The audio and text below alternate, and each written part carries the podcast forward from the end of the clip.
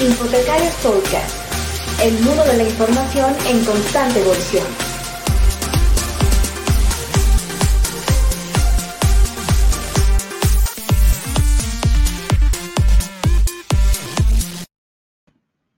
Infotecarios, ya estamos por acá nuevamente una nueva edición de Infotecarios Podcast. Un gusto estar con todos ustedes. Soy los locos del podcast aquí acompañándonos. Eh, mi nombre es Saúl Martínez y bueno, es un gusto estar nuevamente en, una nueva edición de Infotecarios Podcast. De Locos del Podcast nos acompaña nuestro buen amigo Santiago Villegas, alias Medellín. ¿Qué tal, Santi? ¿Cómo estás? Aquí estamos. Muy bien, muy bien, por fortuna, inaugurando la Navidad oficialmente en Colombia. Este, estamos en el fin de semana del Día de las Velitas, una tradición en la que se encienden velas. Antes era por la Inmaculada Concepción, ahora es más como una inauguración, entonces en familia.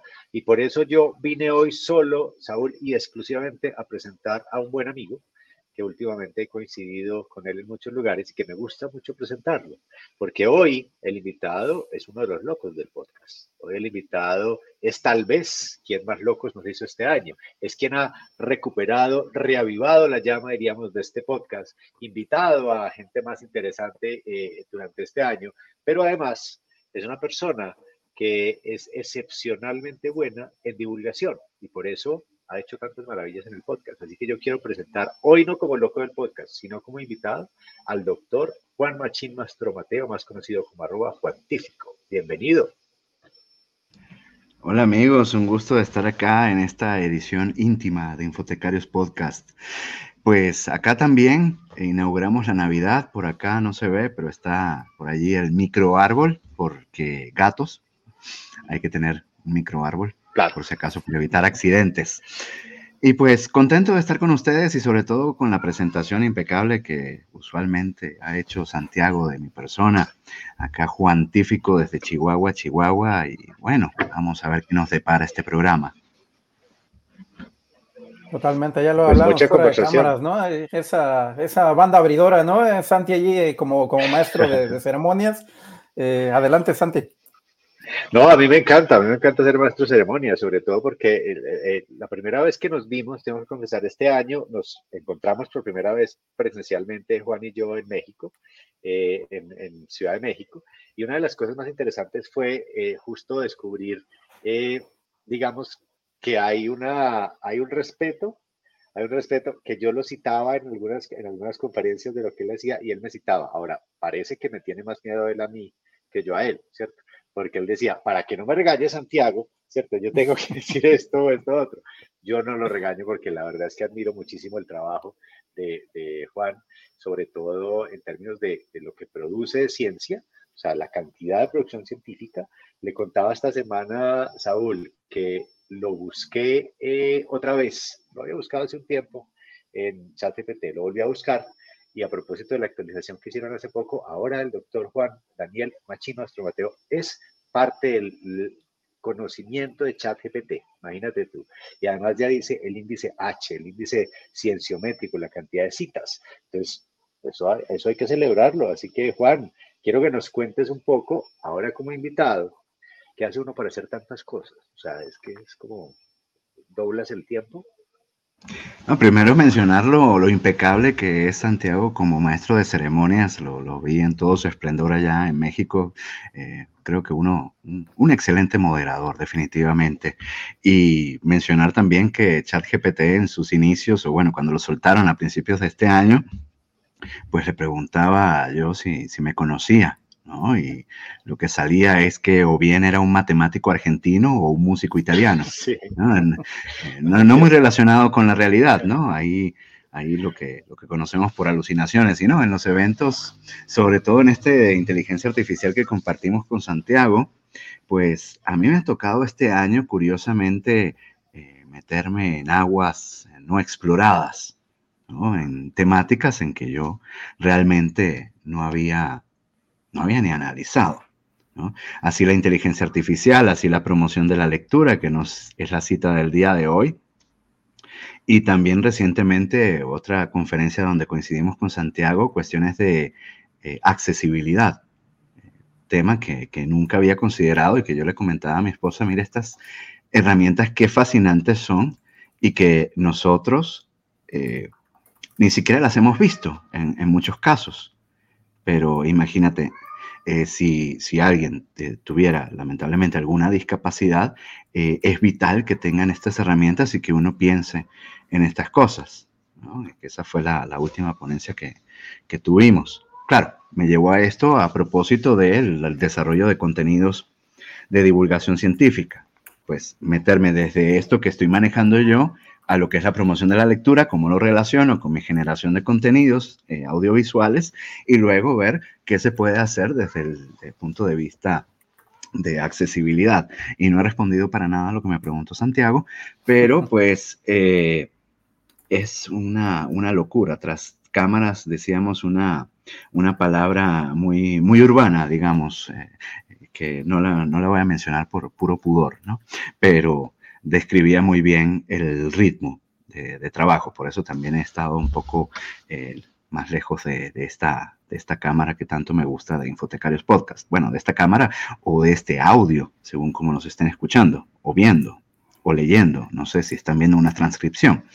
Eh, en fin, en fin, es muy complicado. Aquí yo creo que uno de los superpoderes del bibliotecario eh, entra muy en juego en que uno pueda también eh, realizar tantos esfuerzos y eso es eh, nuestra propensión a poder ser ordenados cuando lo queremos. Porque ya no estamos ordenando información, no estamos ordenando libros, sino que estamos ordenando nuestro flujo de trabajo, nuestro cronograma, nuestro calendario y es el manejo efectivo del tiempo, aunque aún así muchas veces no alcanza. Pero pues sobre todo hay que definir prioridades, hay que definir prioridades y trabajar con lo que uno puede.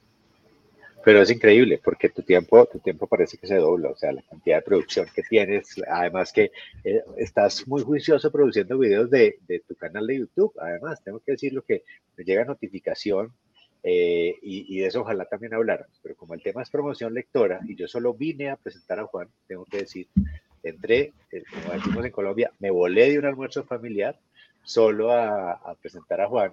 Entonces el tema que sigue ya será con Saúl y yo escuchar en diferido. Juan, muchas gracias por dejarme presentarte. Y Saúl, tengo que darle las gracias públicamente aprovechando este Día de las Velitas, las gracias por permitirme ser parte, eh, por aprender de ustedes y para que este 2024 que viene sea un año maravilloso. un millón, Santiago. Un gran abrazo. También, Santi. Chao, chao. Bueno, las maravillas del en vivo. ¿Está? Sí, sí. Bueno, no dejemos a un lado los comentarios que Santi nos ha, nos ha hecho. Y bueno, es, cierto que tienes ahí el, canal y justamente creo que eh, tus canales de, TikTok, de YouTube, etcétera. Eh, creo que a partir de ahí podemos eh, retomar la conversación. yo también me pregunto cómo haces para poder gestionar el tiempo y todas las actividades que tienes que me parece increíble, admirable y respetable, por supuesto. Eh, y bueno, ¿cómo, ¿cómo, empezaste con este tema de los videos? Eh, ¿Cómo determinaste plataformas? Eh, ¿Cómo has ido aprendiendo de esto? Cuéntanos un poquito ese, ese intro, esa, esa parte inicial, de inicial, iniciación en todos estos canales multimedia, por llamarlos de alguna manera, y redes sociales. Fíjate, Saúl, que yo tengo mi canal de YouTube. yo lo tenía desde tiempos de la prehistoria de YouTube, ¿no? Hablamos cuestión, yo creo que 2005, alrededor de, por ahí, un poco antes. Pero eh, fue algo que no, no terminaba de cuajar. Yo subía ahí lo que podía, que alguna grabación de alguna presentación que tenía, alguna cosilla. Eh, mi último trabajo de bibliotecas, eh, yo hice una especie de, podcast para ese, para ese entonces, pero era un, video eh, con, cierta edición y mis primeros pasos en, lo que era la edición digital de, contenidos.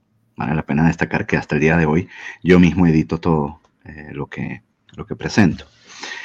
Y pues ahí se quedó dormido, me voy a estudiar la maestría en 2008 y y todavía tenía esa idea de, pues hay que iniciar el canal de, alguna manera, quiero hacerlo, quiero hacer estos contenidos, más de corte educativo, pero también no dejando de lado la, cultura pop, que eh, pues, me, gusta mucho y pues se puede, llama la atención, pues. Eh, puede, puede atraer visitas para luego conversar de algunos otros temas un poco más eh, serios, ¿no? Pero tampoco cuajaba. Ya cerca de 2017 yo, yo decía, bueno, ya es hora finalmente, fíjate, ya casi 10 años después, pero ya viene siendo hora para cuándo, ¿no? ¿Hasta cuándo, Abigail? Me dicen en, mi pueblo, ¿no? Bueno, vas a seguir, Abigail. Mira, entonces en 2017, por 2017-18, veo algo que se llama Infotecarios Podcast. Y entonces yo digo, estos compas, mira lo que ya están haciendo y tú no has hecho todavía nada. Entonces eh, fue el tema del, del Hatun Tinkui, el entre pares eh, peruano, peruano que, que, fue, si no me equivoco, en 2018. Saludos a Josmel también por ahí. Saludos por allá a Josmel y a, todos los compañeros del Perú.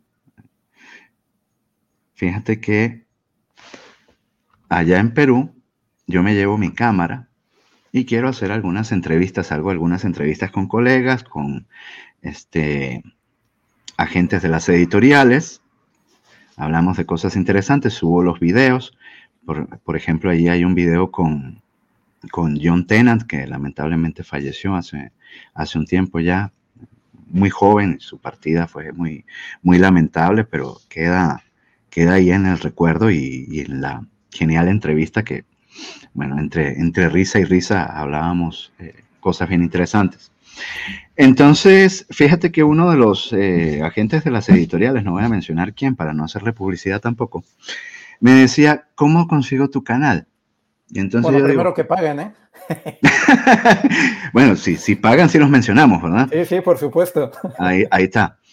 Entonces me, decía, ¿cómo, ¿cómo consigo tu canal? Y entonces yo le decía, bueno, es mi nombre.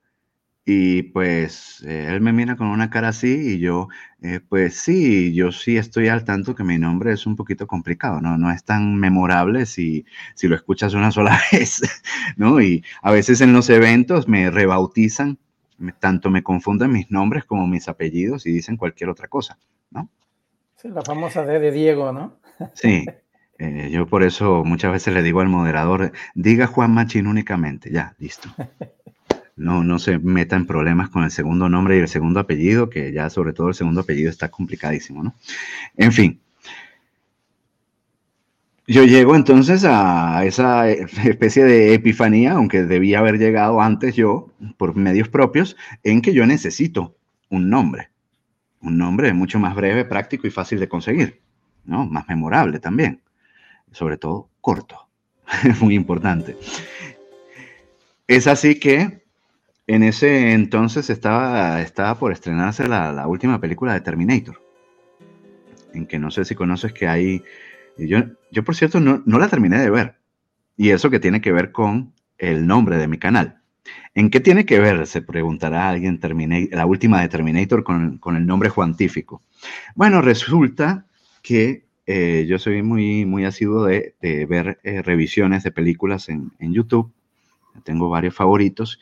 Y uno de los youtubers, eh, también compañero latino, eh, descendiente de, puertorriqueños, pues eh, aunque hace las revisiones en, inglés, pues reconoce su, su, herencia y, e hizo la broma, como uno de los Terminator es latino en la película. Él bromeaba en que no era el Terminator T-1000, o T1000. Como era latino, resulta que es el T1000. ¿no? Entonces yo dije, mira qué simpático. Y entonces yo dije, voy a ponerle Juan y voy a ponerle científico de alguna manera, haciendo una combinación de estas palabras. Yo pensé Juantigador, así como de Juan e investigador, pero eso resulta, resultaba un poco extraño, incluso hasta medio, medio kinky, eso de Juantigador así como hostigador también. Entonces yo dije, no, vamos a ver Juantífico, Juantífico, y el Juantífico se quedó hasta que finalmente fue este año que, le inventé también el eslogan, que es Juan, es científico, es Juantífico, no lo olviden. Pero bueno, ese, ese fue el inicio del canal. Ya después de ahí fui haciendo videos, vino eh, a, mi vuelta, a mi regreso a, Chihuahua, empiezo a hacer los videos en la oficina, con la iluminación que sea, con, la camarita que, pude conseguir por medio de un programa de, financiamiento a, proyectos y por incorporación de nuevos profesores de tiempo completo que tiene la, la Secretaría de Educación Pública, que me facilitó la cámara para iniciar todo esto. Entonces, eh, por lo general grababa en la noche, cuando había pocos profesores en el ala de, cubículos, hasta que finalmente llega la pandemia. Y entonces hay que mover el estudio a la casa. Con otras complicaciones, ¿no? Ya, si bien grababa en la noche en la universidad, tenía que grabar en la casa más noche todavía. Para que eh, ni, los gatos estuvieran por ahí. Aunque en, esos videos también se asoman los gatos. Hay uno por ahí que terminé como a las 5 de la mañana, en que ya uno de ellos lloraba ya por buscando atención y que lo sacaran del cuarto. Entonces... Se vuelven parte del decorado también y parte de, la, esencia del canal, ¿no? Sí, saltando este año ya tenemos a, Agustín, que es eh, el omnipresente, ¿no? que siempre está en su, en su estructura aquí en la ventana, que le encanta que yo esté trabajando y sobre todo hablando y él aprovechar para dormir, ¿no? Se echa un camaroncito, pero eh, sabiendo que papá está acá eh, trabajando. Y bien, eh, llega la pandemia y es cuando yo digo que definitivamente, como estamos pasando por tantos pesares, hay que también al contenido educativo agregarle humor. Para, bueno, tratar de, de presentar estos contenidos con, algo de buena onda en, tiempos tan complicados y así el humor se quedó. Sí había hecho un video bastante humorístico en, el cubículo que era a propósito de la última película de, de, digamos, la serie, la serie numerada de episodios de Star Wars, Que, bueno, sabrán que eh, yo soy fan de, de Vieja Guardia y me parece un asco de película, ¿no? Así como toda la, trilogía eh, secuela. Pero bueno, cada, respeto la opinión de cada quien, si, eh, tienen la posibilidad de disentir, adelante, pero pues eh, en la revisión deshago la película, ¿no? Y bueno, en una buena oportunidad surge Nacho. Surge Nacho como ese alter ego que puedo usar para tener un contrapunteo y la posibilidad de tener una persona que no sea yo para decir cosas que yo no diría, tanto que sean ciertas como que no sean ciertas de que yo opine eso. Entonces, el Nacho también ha sido el gancho del crecimiento del canal, que este año ha tenido el crecimiento más importante, en que he pasado en el último año de, de aproximadamente unos 500, 600 suscriptores a casi 1600. También notar eso, ¿no? Que el, crecimiento del canal no, es inmediato, ¿no? Para quienes empiezan o están planteándose eh, hacer algo por ahí en redes sociales, en YouTube, TikTok, eh, Facebook, eh, la, plataforma que escojan, mucho ánimo, no se, no se vengan abajo. hay que ir generando el, el contenido también, porque al final esto es lo importante, ¿no? Generar, generar, generar y puede ser que el primer día no tengamos seguidores, ¿no? A veces creo que eh, la gente piensa por ahí que va a tener un millón de seguidores eh, al primer mes o los primeros dos meses o mil seguidores al primer mes. Eh, hay, que, hay ir poco a poco, ¿no? ¿Cómo, ¿Cómo ha sido la experiencia en ese sentido? Sí, efectivamente, especialmente si se trata de contenidos educativos eso es lo más difícil de, vender, entre comillas, ¿no? ¿no? queremos una retribución económica, aunque no estaría mal, pero no, no debe ser el primer objetivo. Si estamos pensando en eso como la primera meta, estamos mal, porque no, no es eso. No es eso para nada. Y si hablamos de años de trabajo, fíjense que no ha sido tampoco constante eh, la cantidad de trabajo, porque el canal es un proyecto secundario a, a mi, a mi trabajo de tiempo completo, obviamente. Primeramente hay que, hay que comer y pagar las cuentas. Y mantener a, la familia que depende de mí. Entonces, eh, Si vamos al inicio 2018, es en 2023 en donde yo veo, en donde se ve realmente un crecimiento. Y todavía estamos lejos de cumplir lo mínimo que pide YouTube para poder incorporar herramientas de monetización. Todavía falta bastante. Ojalá pueda conseguirlo. La manera más fácil de conseguirlo sería eh, continuar con este esfuerzo y en este ritmo de crecimiento hasta mayo, hasta mayo de 2024, que es cuando yo tengo los picos más altos de vistas. No sé si saben la, sabe la audiencia, requisitos de YouTube para adquirir herramientas de monetización son mil suscriptores, eso es relativamente sencillo. Lo complicado es el segundo. El segundo se trata de 4.000 horas de visualización en los últimos 365 días. Ahí está completamente diferente la cosa, ahí está mucho más difícil. O también hay otra opción, con los shorts, pero eso es peor porque se trata de tener millones de visualizaciones en los shorts. Entonces es más fácil, aunque es complicadísimo, es más fácil obtener esas 4.000 horas de visualización. Por fortuna, YouTube este año, hace, de hecho hace poco, creo que pocas semanas o ya incluso un mes, eh, bajó eh, unos requisitos para darte algunas herramientas de monetización, como por ejemplo los stickers, los superchats, la posibilidad de incorporar una tienda eh, al canal, las membresías, exactamente, eh, te las dan a partir de las 3.000 horas de visualización. Yo tengo ahorita 2.570 horas de, visualización, para que se hagan una idea. Ya luego con las 4.000, pues te abren todas las herramientas, que la, final y la definitiva es la posibilidad de incorporar publicidad en tu, en tu canal, publicidad automática que te pone Google, y, que, y que te den parte de, de esa, después eh, el dinero que pagan los anunciantes, eh, que los anunciantes pagan a Google. Y bueno, eh, perdí un poco la, noción de la pregunta. También, es cierto es que no se puede vivir de la, de la publicidad. Para quienes lo estén contemplando de esa manera, es muy difícil, a menos que tengas millones de, millones de vistas, ¿no? Sí, sí. pero bueno, creo que el, el, objetivo inicial de muchos de nuestros amigos es tratar de promover la lectura, ¿no? Y hemos visto por allí eh, muchos ejemplos y creo que en tu caso eh, has hecho cosas interesantes. Eh, pregunta por ahí, ¿cómo te veían al principio cuando empezabas allí dentro de la universidad a hacer videos, no?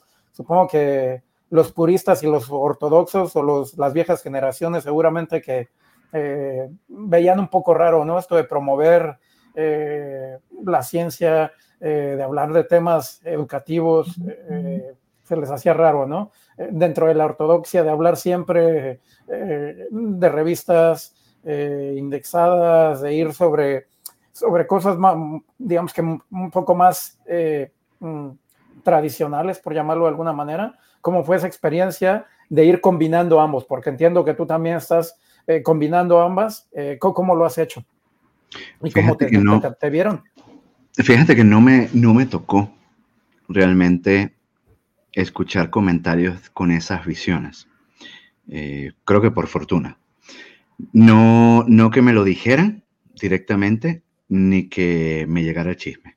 Así que no, no sé si estará presente esa visión. Esperaría que no, aunque pues el canal tiene bajo perfil en, mi institución, digamos, la proyección es más hacia eh, afuera, para tener un mayor alcance. relacionándolo también con la, con la pregunta anterior que ya ya, recordé un poco el hilo, eh, fíjate que ha sido un instrumento genial de promoción, porque yo ya tenía más tiempo promoviendo mis actividades en otras redes sociales, solamente usando texto o fotos o dejando mis presentaciones, ¿no? Nada audiovisual. Mi página de Facebook tiene muchos más años, ¿no? Que el canal de, de YouTube y que rivaliza en la cantidad de seguidores. De hecho, este año Facebook se, quedó estancado eh, en la cantidad, no, no, ha seguido subiendo, ya YouTube tiene, tengo más suscriptores en YouTube que seguidores en Facebook ahorita, ahorita mismo, cosa que es bastante curiosa. Entonces, ha sido una excelente herramienta de promoción que yo diría que otros colegas deberían aprovechar, porque se ha traducido en la generación de mayores oportunidades. Y cosa que es súper importante ahora que el financiamiento para viajes, para ir a conferencias, está tan complicado de conseguir. Hay que promocionarse, hay que promocionarse y así me han llegado oportunidades que de otra manera ya, ya muchas personas que van a organizar algún evento no van a meterse en un Scopus a ver qué he publicado o si acaso, o ni siquiera tampoco a buscarme en Google académico a ver qué le sale, a ver quién ha investigado de esto, sino que va a buscar en las redes. Va a buscar en las redes. Ahí, ahí hay una gran cantidad de personas que pueden invitarnos a colaborar en algo. Ahí tenemos un campo de oportunidad que si no estamos en esos espacios, no nos van a conseguir. Sencillamente. Y yo diría que ya alrededor del 60-70% de las invitaciones que me hacen actualmente para dar alguna conferencia, algún curso, alguna cosa, proviene de gente que me ha visto en las redes. Ya no es alguien que me haya visto en que si en el directorio de profesores de la universidad o que me haya ubicado en, entre los cuerpos académicos o que haya buscado en Scopus o en, Google Académico o lo que fuera. No. Ya eso es la, la minoría. ¿No? Porque vieron que di una conferencia de inteligencia artificial, ah, queremos que venga a dar la conferencia eh, para nosotros, ¿no? Y agréguele este punto de vista que, que, es lo que nosotros queremos saber, ¿no? Por ejemplo. Juan, ¿cómo, cómo seleccionar la plataforma? Eh, nos mencionas que has estado en diferentes redes sociales, algunas, eh, para los que venimos ya de la, de la, vieja escuela por ahí, hemos pasado ya por muchas plataformas. Desde, desde pasar los chats y, hoy en día Twitter que pasó de Twitter a X, eh, Google Circles eh, que tenía ahí su propia red también que finalmente desapareció. Eh, hoy Google en día Plus. tenemos el Google Plus justamente. por ahí también tenemos diferentes formas de, de mostrar el video. Tenemos YouTube, tenemos Instagram, tenemos TikTok, eh, tenemos en, Facebook también por allí. Eh, ¿Cómo seleccionar la plataforma? Sí, yo definitivamente, bueno, por lo menos me autodefino también de la, de la vieja guardia en cuanto a, al Internet. Y lo más reciente que, que, incorporé y que yo creo que incorporaré es el TikTok. Ya más allá de eso, y no, no soy gran usuario de TikTok, lo aprovecho porque tanto el Instagram como Facebook, como YouTube, como TikTok están favoreciendo la publicación de videos cortos. Y yo lo que estoy haciendo, eh, mi, medio favorito es el video, digamos, de forma larga, eh, que puede ser de 3 minutos, 5 o si acaso 15. ¿no? son videos breves, pero eh, frente a audiencias que le gustan los 30 segundos o, o el minuto, si acaso, ya lo que hacen uno son videos largos. Entonces, la, parte de la estrategia es usar la forma de video corto para promover los videos largos. Se extraen, extraigo fragmentos de estos videos cortos, de estos videos largos, fragmentos que puede ser que en un minuto estoy dando una definición importante de la que hablo más a detalle en el video completo. Entonces uso ese, digamos, short, como lo llama YouTube, para promocionar. ¿Quieres saber más? Mira mi video completo que está por acá. O las partes más humorísticas. Ahí en, TikTok eh, van a ver que usualmente en las portadas o en Instagram, en las portadas va, eh, aparece Nacho, que es el, es el gancho. Aparece Nacho haciendo alguna mueca, alguna payasada y ese, y ese es lo que espero que llame la atención para que venga alguien al canal y enterarse un poco más la, elección de, la red, pues dependerá también un poco de la audiencia a la que uno quiere llegar, porque en Facebook ya nos encontramos que es una red que, usa gente ya eh, mayorcita como, como nosotros. Hasta la abuelita está en Facebook ya, ¿no? hasta la abuelita, pero que sería el límite superior, pero el límite inferior ya, ya somos prácticamente nosotros los, los digamos, chaburrucos, ¿no? Pero ya generaciones más eh, jóvenes que nosotros no usualmente no van a, no van a usar el Facebook. Podrá, que, podrá ser que tengan cuenta. Van a estar más en Instagram y TikTok. Y por ejemplo, yo esto, el otro experimento de Facebook, yo dije, no, ni lo voy a ver. el de los threads. ¿no? Que también no está disponible en todas partes, ¿eh? que en Europa me parece mm. que no, no, no, es accesible todavía por temas de eh, privacidad, si no mal recuerdo. Claro. Eh, y bueno, fue un experimento también, ¿no? Que creo que X por ahí, hoy en día, anteriormente Twitter, creo que está eh, redirigiendo, replanteando la estrategia y bueno, por ahí ya tenemos video también, ¿no? Igual mencionar que, que, este podcast también sale por, eh, por X o anteriormente Twitter. y bueno, también para quien quiere un, un, área más, más profesional, también LinkedIn, ¿no? Por ahí eh, la producción de video. ¿Cómo lo ves?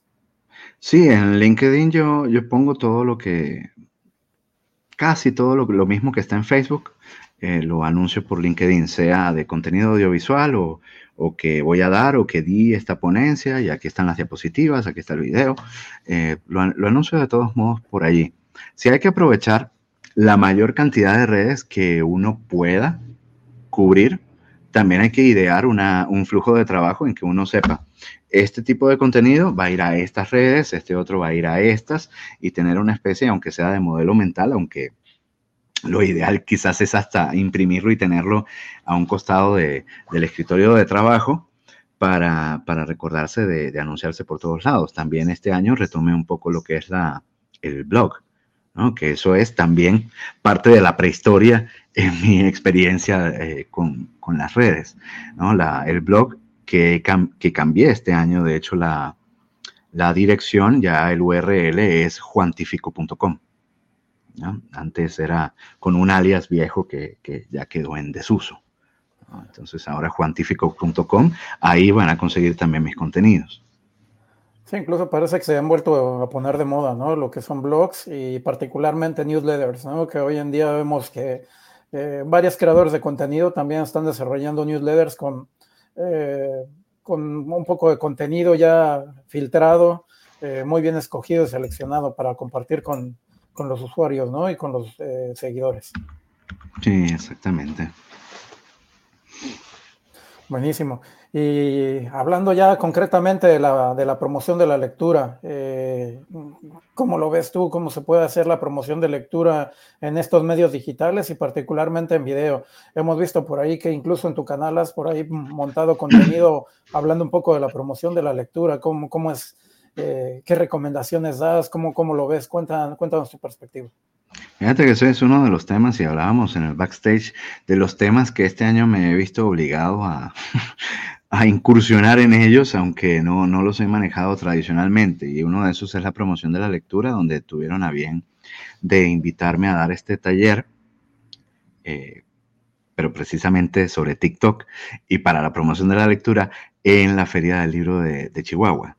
Entonces, pues no iba a desaprovechar la, la, oportunidad y desarrollé los mejores contenidos posibles para este eh, taller sin embargo, pues no soy eh, ni mucho menos experto en esto, sino mero entusiasta, digamos, diría yo. No sé si, si te parece bien que, que, comparta acá una diapositiva para que nos eh, Por permita guiar la, la, conversación acá. Vamos a ver acá que viene esta diapositiva precisamente de ese taller. Tenemos acá eh, formas de promover la lectura por medio de materiales audiovisuales. Y yo ni siquiera conocía estas etiquetas. La primera y la tercera tienen que ver con TikTok. El BookTok o el BookTok español que se está usando en, eh, están usando usuarios de TikTok que eh, promueven la lectura mediante estos videos de forma corta. Y también la etiqueta tradicional, ya más relacionada con el YouTube, la de Booktubers. Booktubers. Así pueden conseguir eh, muy buenos contenidos relacionados con la promoción de la lectura. Entonces yo les decía, aquí hice un compilado de distintas fuentes respecto a qué tipos de contenidos van a permitir promocionar la lectura.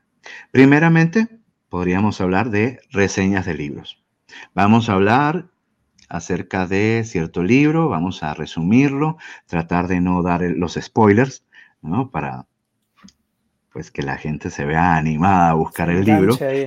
Sí, exacto. Una reseña que hable de qué es lo más atractivo del libro, un resumen del argumento, pero cierta parte del libro, no toda, para no, no estriparlo completamente y que la gente se sienta animada a buscarlo.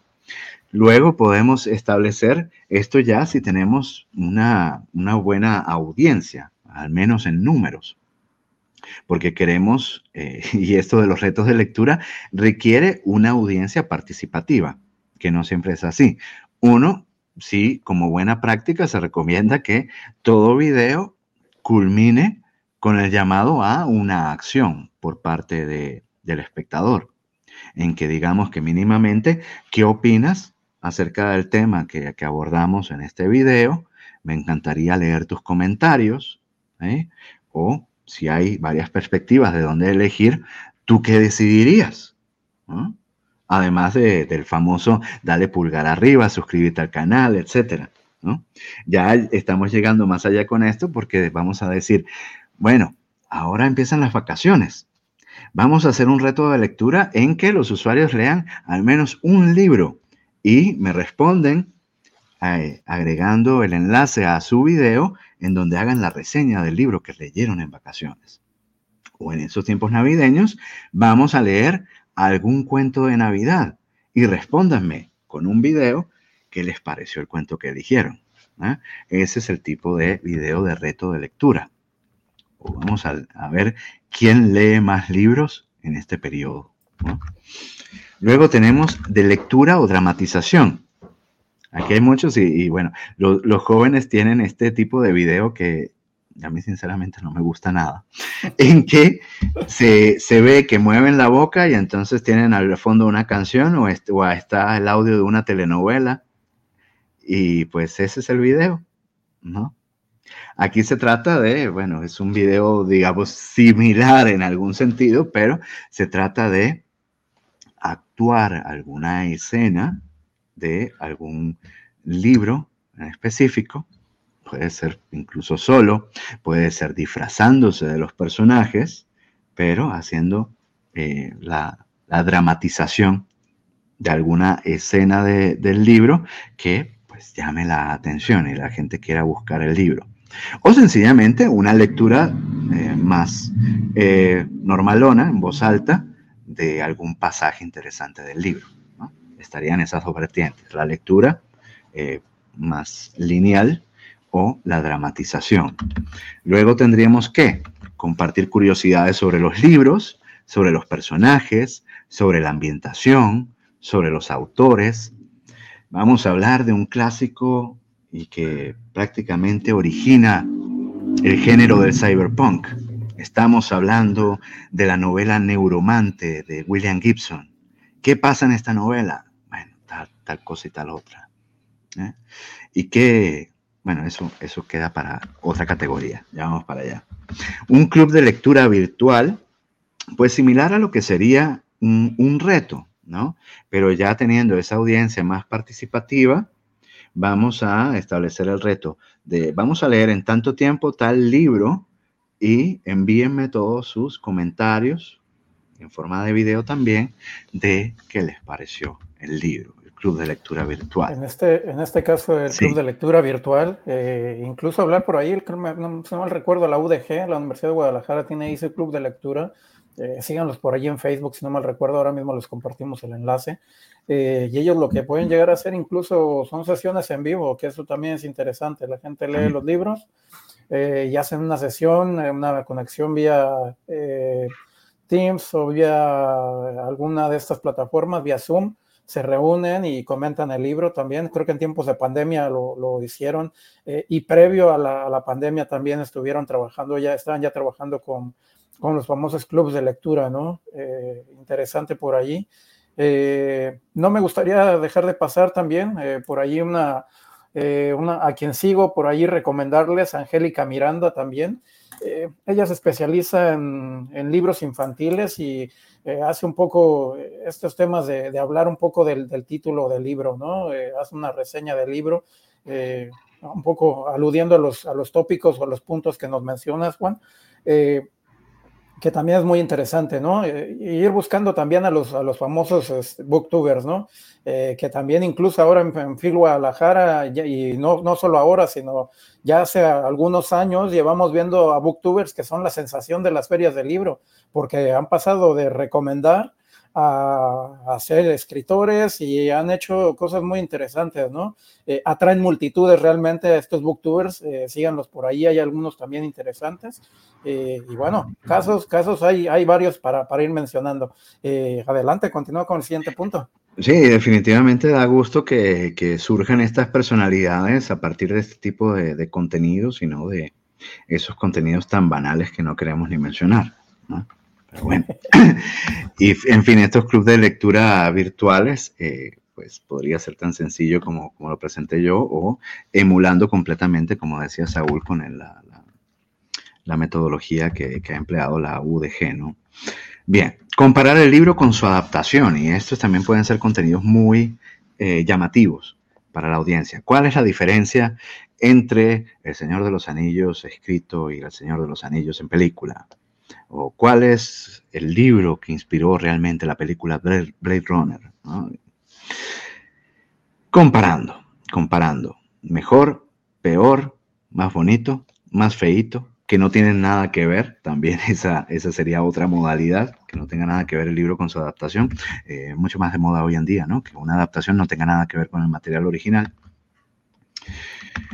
Que no hay que limitarse tampoco solamente al cine, ¿eh? Porque puede ser o bien una cuestión, una adaptación audiovisual en, cine, en película, en serie, pero también podría ser un videojuego incluso, o videojuego relacionado, inspirado por alguna obra.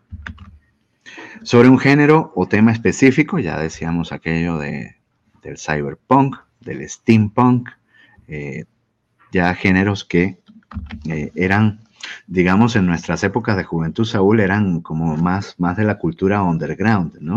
Pero, pero ahora los jóvenes han abrazado estos, estos géneros que tienen algún, un tiempito ya de, de haber sido creados y se han hecho hasta incluso más, se han hecho mainstream, de hecho.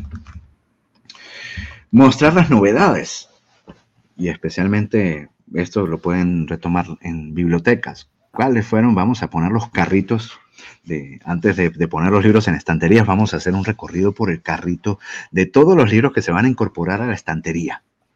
Y vamos a hacer un breve comentario de cada uno, o quizás si son muchos libros, varios videos. Si es una biblioteca académica, vamos a, eh, poner los libros de literatura en un video, los libros para los ingenieros por otro, para los psicólogos por otro. Ahí vamos eh, desarrollando varios videos a la vez. También, por supuesto, si yo mm, pues no estoy en bibliotecas, podría mostrar las novedades, qué libros nuevos me he comprado.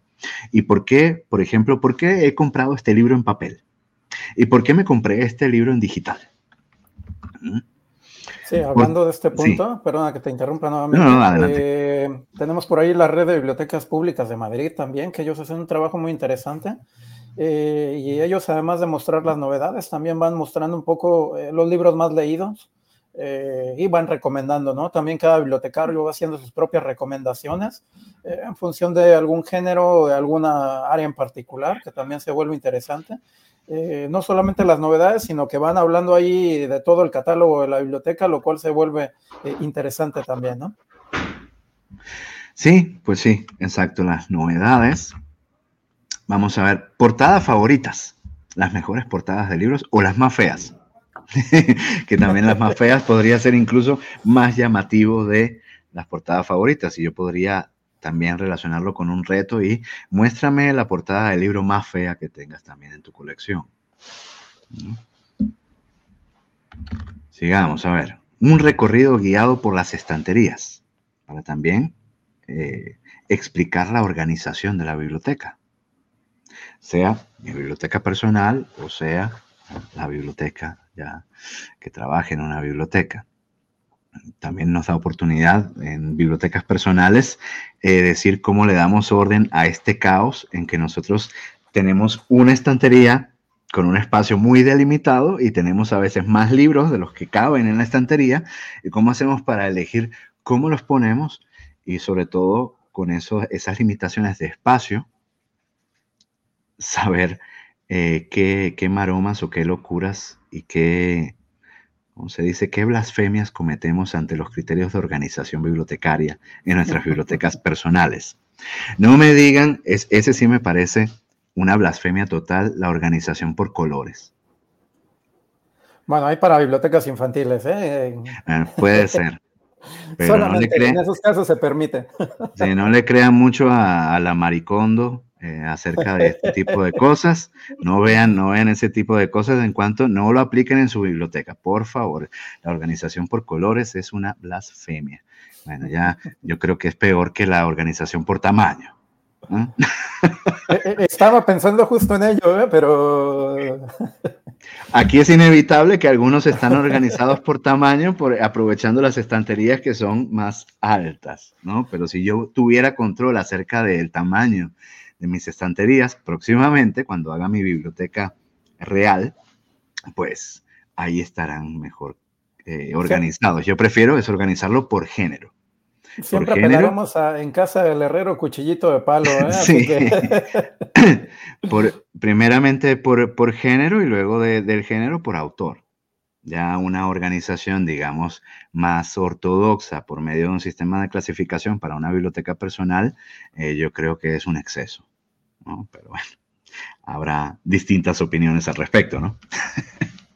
depende del tamaño, seguramente. Sin lugar depende del tamaño si bueno, fuera una biblioteca que abarcara toda la casa, bueno, ahí quizás sí aplicaría un, un Dewey, ¿no? Pero como dicen por allí, el que esté libre de pecado, que lance la primera piedra y, a ver quién tiene clasificado y catalogada su colección o, su, biblioteca personal, ¿no? Opa. no, y la problemática es que yo no sería partidario de ponerle a mis libros etiquetas.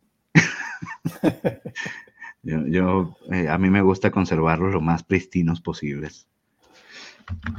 Bueno, entrevista a un autor, si hay la posibilidad.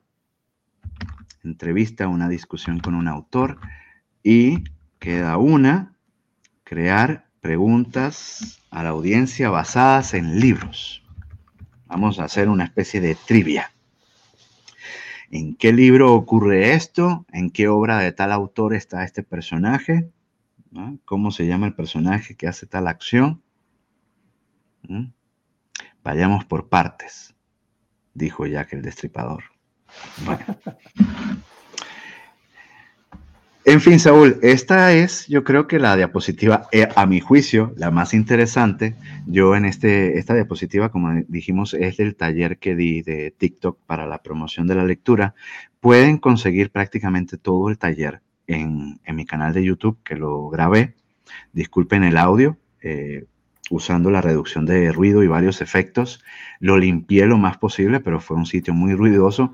Aún así, yo creo que es eh, entendible es entendible. La parte teórica del taller está completa, como, como la di. Si quieren ahí curiosear, en mi canal está. Y me fui de temas muy generales, esto que me parece el mejor contenido que yo mostré, y luego también llegué a, cuestiones muy técnicas acerca de aspecto de video, compresión, cuadros por segundo, calidad de audio, eh, cualquier extra que uno pueda agregarle, hable de, de micrófonos, hable de cámaras, hable de, la pantalla verde o la croma, que esa eh, no la he usado mucho lamentablemente este año en mi canal, pero por cuestiones logísticas. Eh, el uso de la croma implica agregarle tres horas de producción aproximadamente a cada video. Y la uso cuando tengo videos acumulados que sé que la voy a usar y ya tengo lo que eh, he escrito, lo que voy a hacer para aprovechar, eh, aprovecharla al máximo, porque se trata de un armatoste que pues, hay que sacarlo de la caja, hay que armarlo y como se trata de una tela, además hay que plancharla. Ahí aprendí a planchar con plancha portátil de vapor. las necesidades que se van creando con el, con el proceso creativo, ¿no? Definitivamente. Y además hacer maromas con los gatos para que no se me trepen a la tela y no la rasguñen. Aunque si bien es cierto, em, se puede iniciar con un teléfono móvil, con un celular eh, inicialmente, eh, tus recomendaciones de inicio para, la, digamos que la configuración básica para poder comenzar a, a lanzar estos videos promocionales en las diferentes plataformas, eh, ¿Tú qué recomendarías? Eh, está claro que el audio es vital, eh, de preferencia unos, unos audífonos, algo que ayude por ahí a mejorar el audio. ¿Y qué más recomendarías? Sí, hay que iniciar con lo más simple posible, ¿no? Que el crecimiento de, de uno como creador de contenido dicte los lujos que uno se puede empezar a dar, ¿no? Pero empezar ya con el celular yo incluso ya, este fue mi regalo anticipado de Navidad, un celular ya con buenas cámaras, en que incluso la frontal eh, grabe a 60 cuadros por segundo y 4K, porque va a ser eh, para los videos del año que viene, esta va a ser la, la, cámara de elección. Este año he usado una webcam de 4K, que es esta por la que me ven, pero pues fíjense que yo voy adquiriendo y adquiriendo estos nuevos juguetitos. Yo no empecé tampoco con la, con la croma. La croma me la regaló mi esposa ya al, haberse reído mucho con los videos que hacía en casa. ¿no? Entonces me dijo, te voy a regalar la pantalla y me regaló la pantalla y unas luces. Y ya encontré una luz súper potente, ¿no? no la he usado ahorita, pero que incluso en el día hace que se vea mucho mejor una, bueno, no lo voy a hacer comercial, pero son unos LED súper, súper poderosos en que ya di perfectamente con la lámpara y es una portátil, ¿eh? Es una portátil muy, muy buena. ¿no? Sí, incluso inicialmente podrían, inicialmente podrían por ahí eh, iniciar con luz, con luces muy rudimentarias. Mira, mira esto, Saúl. Ah, tienes una parecida, ¿eh? Sí, sí. Mira, mírame esto lo que va a hacer. Esto es una grosería de luz. Eh, Pero si la ponemos aquí la envidia de nuestros espectadores. y no, y no son tan caras. Digamos, hay equipamiento semiprofesional que se ha hecho mucho más accesible. Incluso la croma pueden conseguirla por costos razonables. Obviamente tenemos dificultades en, países con, con, economías y con gobiernos que, bueno, no vamos a entrar en detalles, hacen imposible la compra de estos equipos, pero digamos, en condiciones más normales, eh, no son inversiones tan fuertes, ¿ah? porque son tecnologías que se han hecho mucho más baratas eh, con el tiempo y esperamos que sigan haciéndose eh, más baratas. Yo creo que hay muchos que inician con el famoso aro de luz, ¿no? sí, ese está muy de moda. Móvil, ¿no? el aro de luz está muy de moda y, pues muchas veces no necesitan más que el, teléfono. Incluso ya eh, hay aplicaciones que le permiten editar en el mismo teléfono o también teléfonos cuya cámara de video permite ya hacerle pausa. Ahí hacemos un, un corte y pasamos a lo siguiente y yo podría grabar así en vivo un video con sus cortes y no meterme en lo engorroso que es la edición nuevamente. También la edición digital nunca ha sido tan sencilla como lo es hoy en día. Claro, hay niveles, ¿no? Yo no, no genero efectos visuales, ¿no? No, no.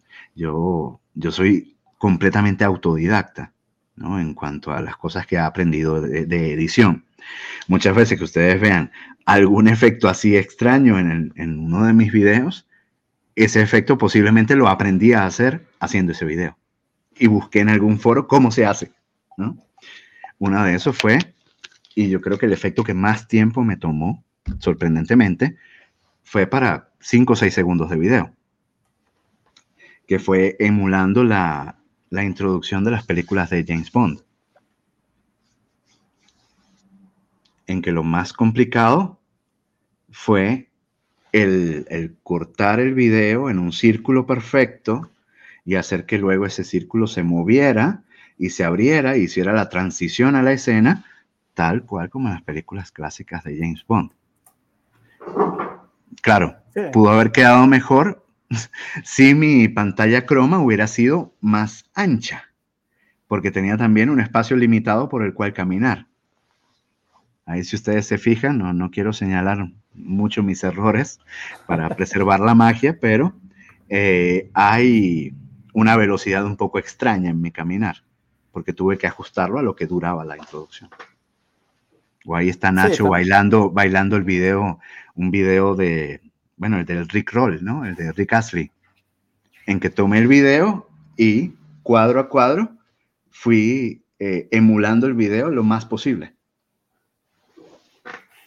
Sí, también mencionar eso, ¿no? Que conforme se va trabajando, se va aprendiendo también. Se va aprendiendo mucho, mucho. Y también mucho tema de ser autodidactas. Eh, bueno, se puede tomar un curso perfectamente de edición digital, videos y demás, ¿no? Pero creo que mucho se puede ir trabajando eh, en el camino, al vuelo, como se dice por ahí. y ahí, eh, Saúl, ahí Saúl entra en, entra en juego otro superpoder del bibliotecario.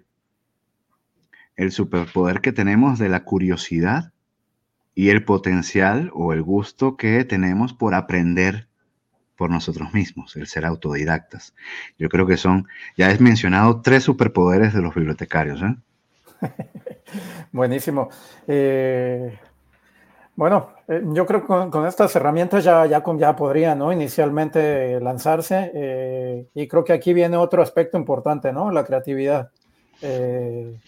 dos cosas en este sentido. Eh, uno el aspecto propio y el otro la utilización de, las herramientas digitales que tenemos, ¿no? Eh, el famoso cloud y el famoso chat GPT, que también buena ayuda pueden dar para la generación de scripts, ¿no? Eh, ¿Cómo lo utilizas tú?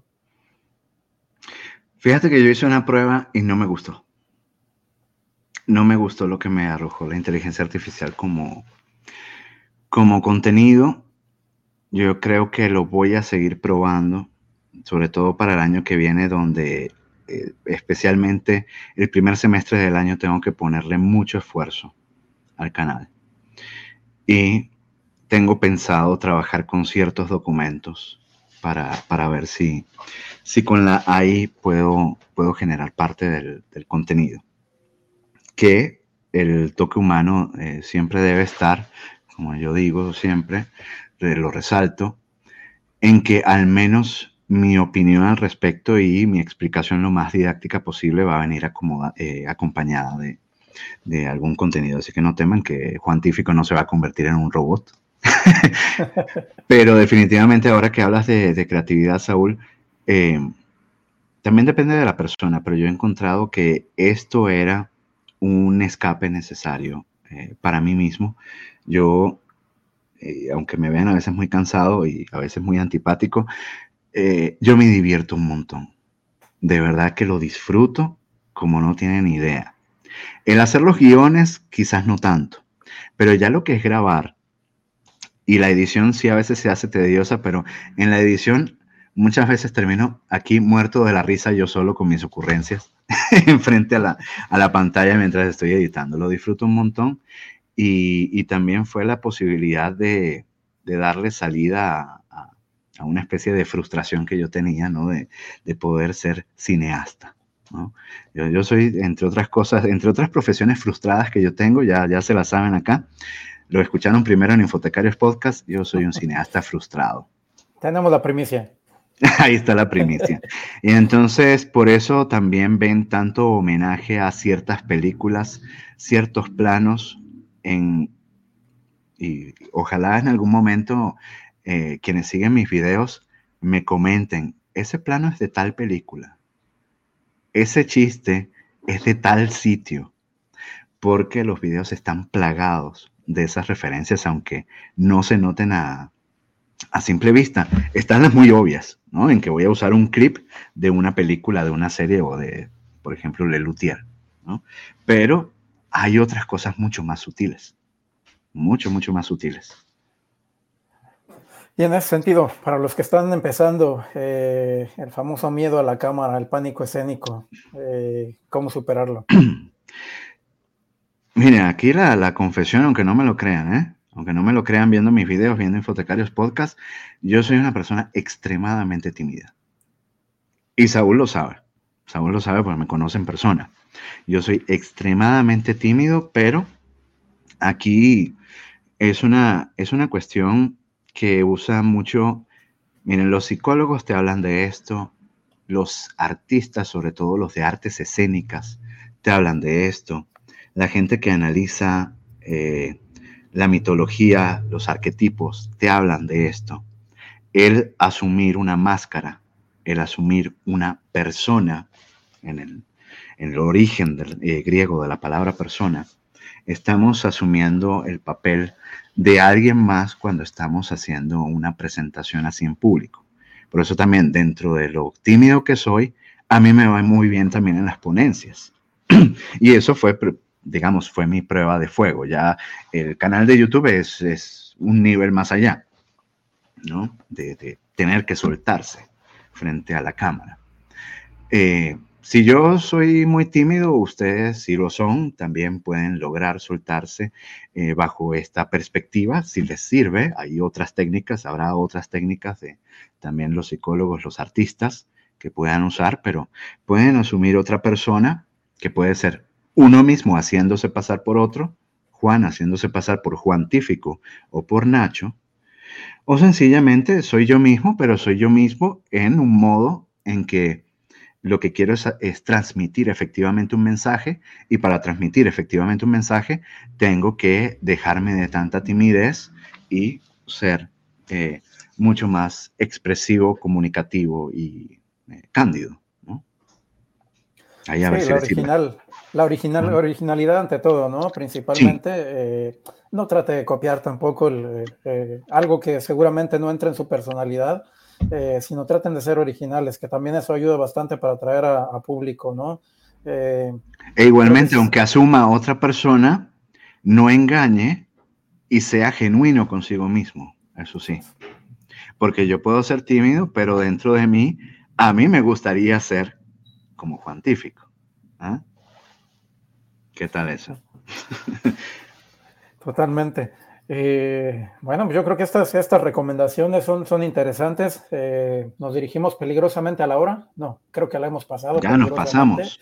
Así que yo creo que, podemos ir, ir cerrando este Infotecarios podcast también. Eh, Juan, ir escuchando por ahí tu, tu comentario final de cierre para cerrar este Infotecarios podcast. Bueno, creo que hablamos muy bien de estos temas. Podríamos seguir hablando eh, toda la tarde o varios programas incluso, pero bueno, hay que cerrar en algún momento. Ahí también para, picar la curiosidad de la audiencia, nuestra querida audiencia que tan amablemente nos escucha. Eh, que no termine aquí la conversación, comenten, suscríbanse, pónganle pulgar arriba, visítenme a mí, a Juantífico en el canal, y si les gustan los videos, suscríbanse. Pero también quería aprovechar y siendo que, este posiblemente sea uno de los últimos programas del año, aprovechar y comentarle a nuestra audiencia, anímense también a participar ustedes en el mismo Infotecarios Podcast. Seguramente ustedes traen temas en que estén trabajando, leyendo, estudiando acerca de cualquier tema dentro de nuestra área que valga la pena discutir, difundir. Anímense, vengan a Infotecarios Podcast, pierdan un poco el miedo a la a la cámara, eh, vengan ustedes mismos, incluso si son estudiantes, y hicieron algún trabajo para una exposición en clase y quieran compartir sus hallazgos, discutirlos con nosotros y con nuestra audiencia, adelante, háganlo. O si son estudiantes y dicen, no, mi profe tiene que estar en Fotecarios Podcast, dígale a su profe, o haga la, invitación, sea el puente entre nosotros y su profe para que traerlo aquí a Infotecarios Podcast, porque sí, sí nos hace falta también la participación de la comunidad de profesionales de la información en este programa para que cada vez sea mejor y más útil para todos nosotros. Esto es, como siempre lo decimos, una labor de amor al arte, amor a nuestra disciplina que nosotros hacemos. Apartamos algún tiempo para estar con ustedes y pues queremos que, vengan, que se, que se unan acá a este proyecto muy interesante que siempre, siempre serán bienvenidas y bienvenidos. Muchas gracias, Saúl. No, totalmente de acuerdo. Gracias a ti, Juan, por, un ratito de tu tiempo. Eh, siempre, siempre le decimos a nuestros invitados eh, y les agradecemos por un poco de su tiempo, realmente, que eso es lo, más importante. Eh, uno de los grandes valores intangibles que tenemos en nuestra vida, el tiempo.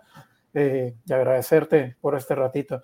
Y como bien mencionas, ¿no? Hacer la invitación por allí.